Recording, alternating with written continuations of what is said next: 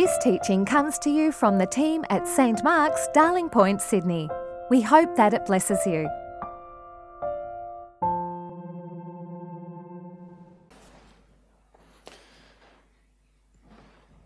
The passage appointed for the epistle is 1 Corinthians chapter 4, beginning at the first verse. This, then, is how you ought to regard us as servants of Christ and as those entrusted with the mysteries God has revealed. Now it is required that those who have been given a trust must prove faithful.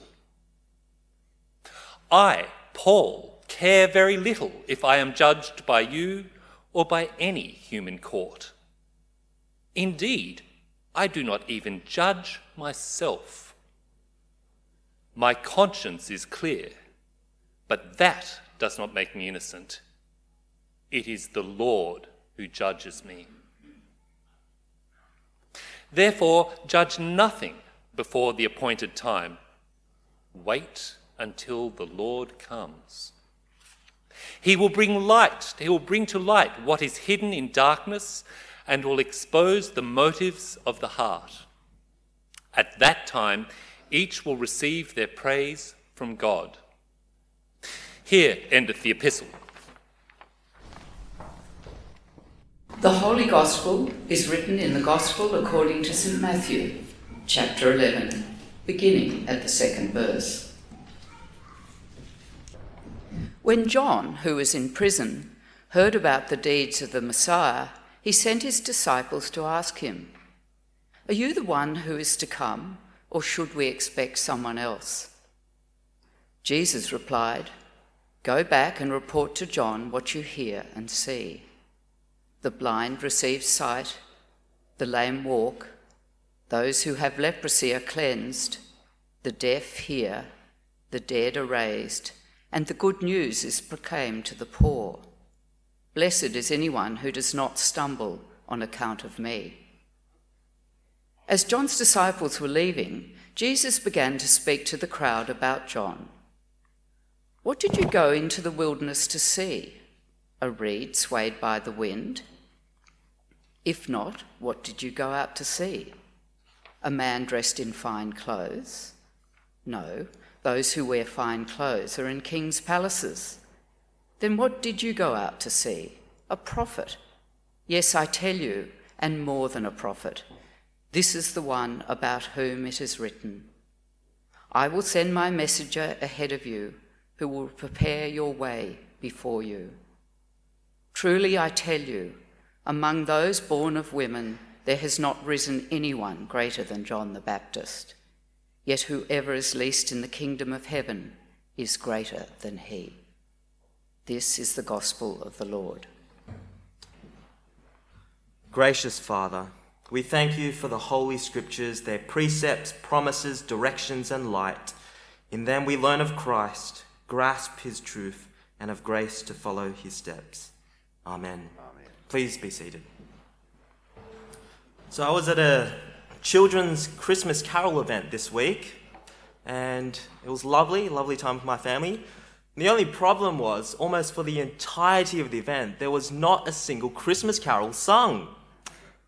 Don't get me wrong, there were songs, songs about elves and reindeers and Grinches, and some reason they sung about watermelons and surfboards, and even Stegosaurus has got a mention. And of course, Santa. Santa Claus is coming to town.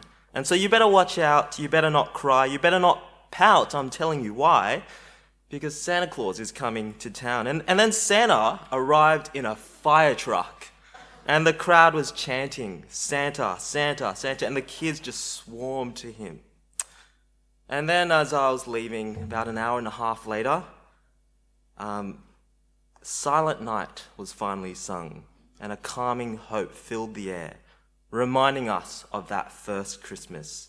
Christ, the Saviour, is born. In this season of Advent, we are preparing for the return of Jesus. Jesus, you could say, is coming to town, and we need to be ready.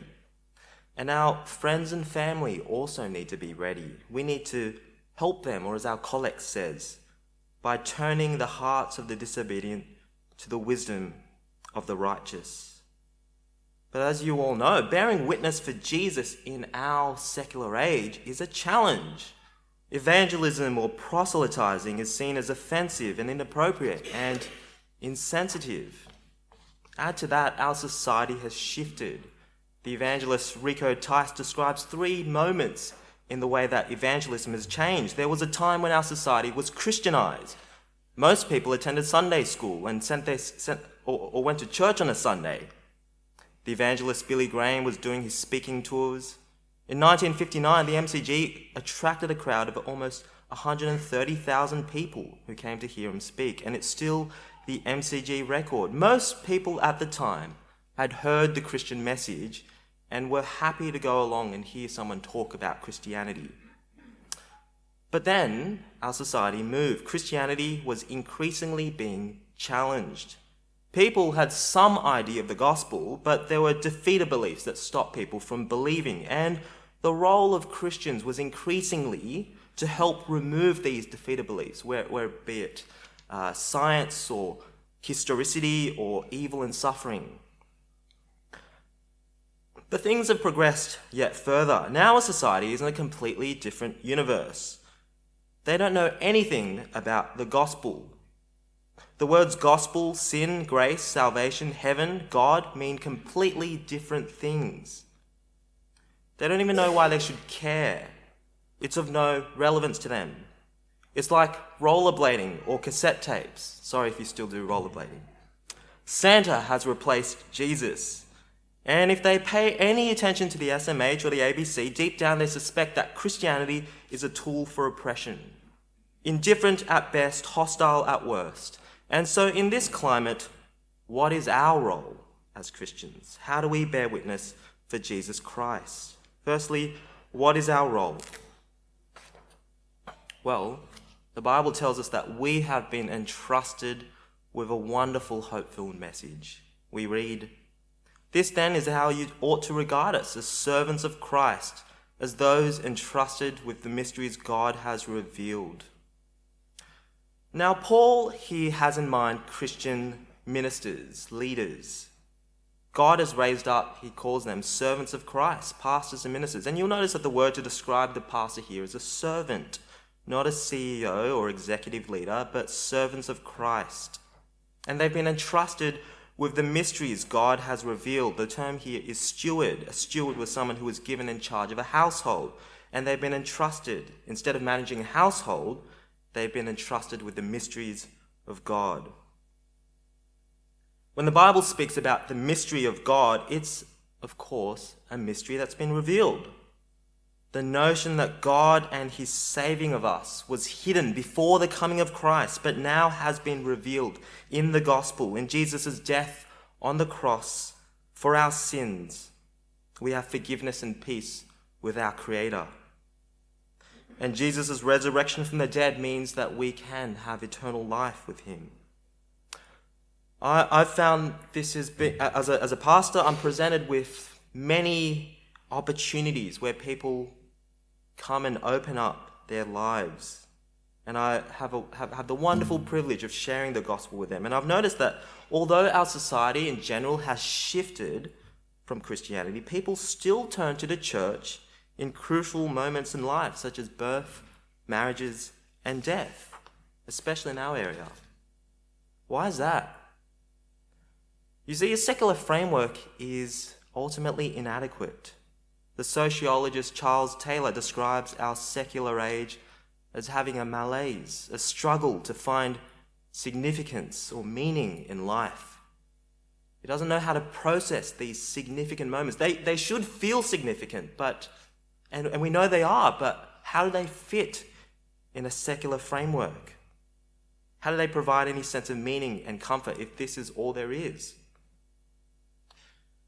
Now, we have all also been entrusted with the gospel. Sometimes we can think that ministers or missionaries are the, the super Christians and, and it's their role to do all the witnessing.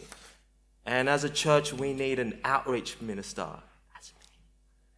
And so they'll do all the work for us. I mean, after all, we pay someone to do our cleaning, our gardening, our dog walking. Why not pay someone to do our evangelism? Let, let's outsource it. I mean, they'll probably do a better, way, better job than me, anyways. They've been to Bible college for four years. But you know, the reality is, God has placed you exactly where you need to be. We are all servants of Christ, and trusted with the gospel. Ministers are not some special priestly class who do all the work. We all have this responsibility and privilege. In fact, you're better to witnessing for Jesus to your friends and your family than a flying minister. I don't have the relational cap- capital that you've built up as you catch up with them over lunch, at the club, or a colleague after work. We all, if you've, if you've, been, if you've trusted in Jesus, we all can share this hope. In our reading on John the Baptist, Jesus tells us of the greatness of even the least in the kingdom of heaven, greater than John the Baptist. John the Baptist, though, he prepared the way for Jesus. And he's saying even the least is, is, is greater than John the Baptist. But what John the Baptist saw was a shadowy picture. And so he, he asked, Jesus, are you the one who is to come, or should we expect someone else? But we all know and experience the blessing of Jesus if we've trusted in him and we see the full picture. So that even the least of us in the kingdom of heaven can humbly rejoice and share this hope. In fact, God, throughout the Bible and throughout history, uses ordinary people to share this hope. His disciples were fishermen and tax collectors. Well, let's take the Samaritan woman who Jesus met at the well. In fact, her life was a mess. She had we, we read, five husbands, and a man who she was now with was not her husband. And Jesus encountered her and said, I am living water, the Christ. And then she went to Bible college, studied for four years, learned Greek and Hebrew. No, she didn't do that. she didn't do that. She, she, this is what we read in John 4. Then, leaving her water jar, the woman went back to the town and said to the people, Come see a man who who told me everything I ever did. Could this be the Messiah? And they came. Come and see. Do you see the humility there? It's not arrogant, it's invitational. Could this be the Messiah? Come and see. Come and find out for yourself. This ordinary woman who was, who's had her life touched by God's grace in her life, she encountered the living waters of eternal life in Jesus Christ. And for us, those who have been saved and experienced this blessing and relationship with God, we too can share this. We too can say, Come and see, come and hear from the one who has changed my life. And so we need to help others be ready for Jesus and his return. Our reading today has a warning in it. It says, He will bring to light what is hidden in darkness and will expose the motives of the heart. The Bible's clear that God will judge. People are destined to die once and after that to face judgment from the book of Hebrews. One of the most striking words I've read of this reality comes from someone who's not a Christian. Penn Jillette from the Penn and Teller Magician Double Act. Now, he, he was struck when, one, uh, when someone came to him after his show and handed him a Bible, and he was just touched by this. Now, he's not a Christian, and this is what he said about evangelism. He said, I, I always said that I don't respect people who don't proselytize. I don't respect that at all. If you, if you believe there's a heaven and hell and people could be going to hell or, or, getting etern- or not getting eternal life, and you think that it's not really worth telling them this because it would make it socially awkward, I mean, if I believe beyond the shadow of a doubt that a truck was coming at you and you didn't believe that the truck was bearing down on you, there's a certain point where I'd tackle you. And this is more important than that. Remember, he's not a Christian. We need to help others be ready. This life is not all there is.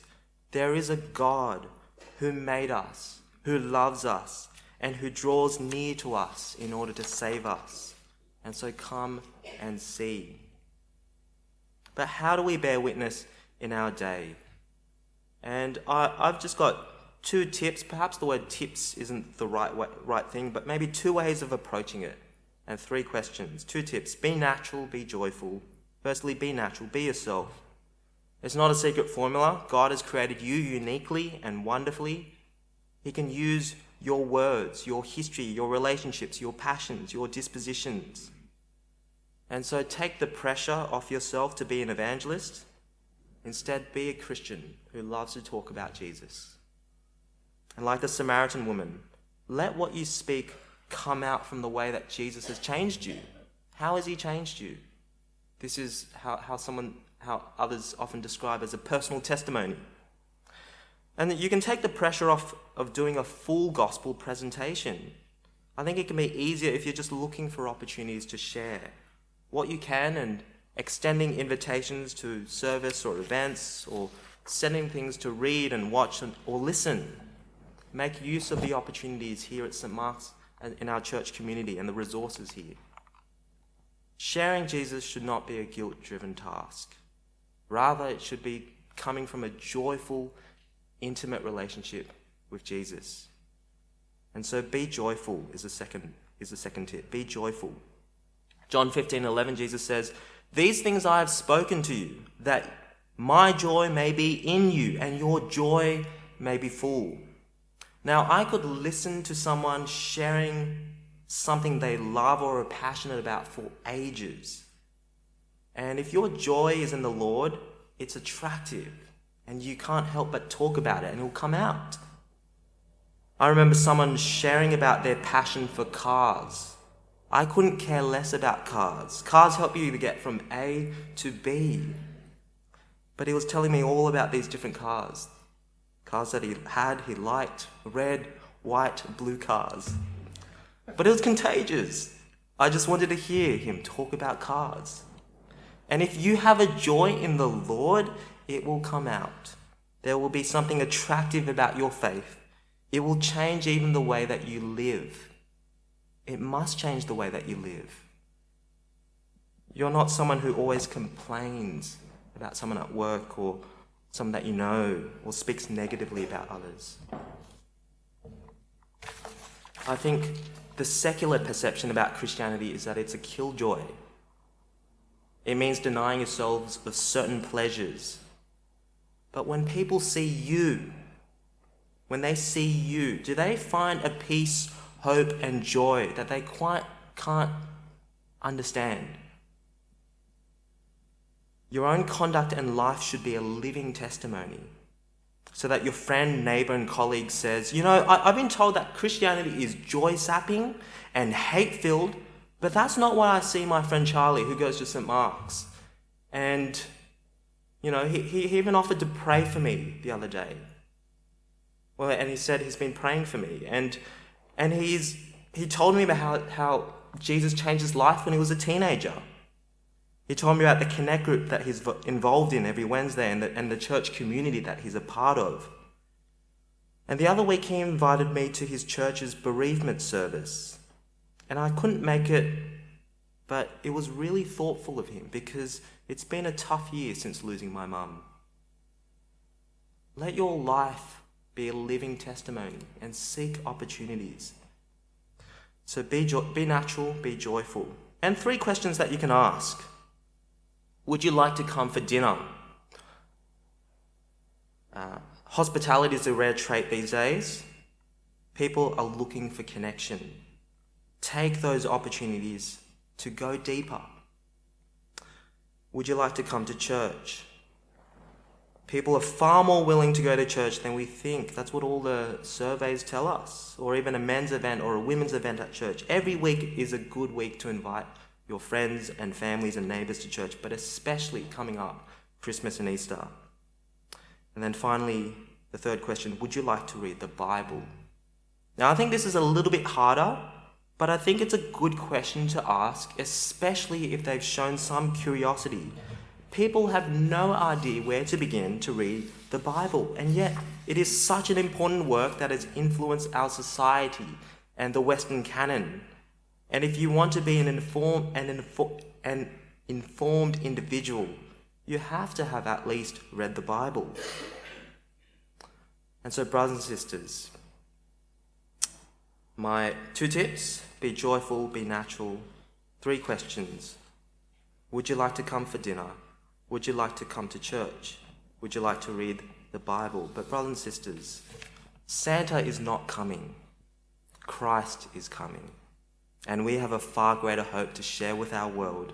And as people entrusted with this hope filled message, let us be a church that continues to encourage one another in that.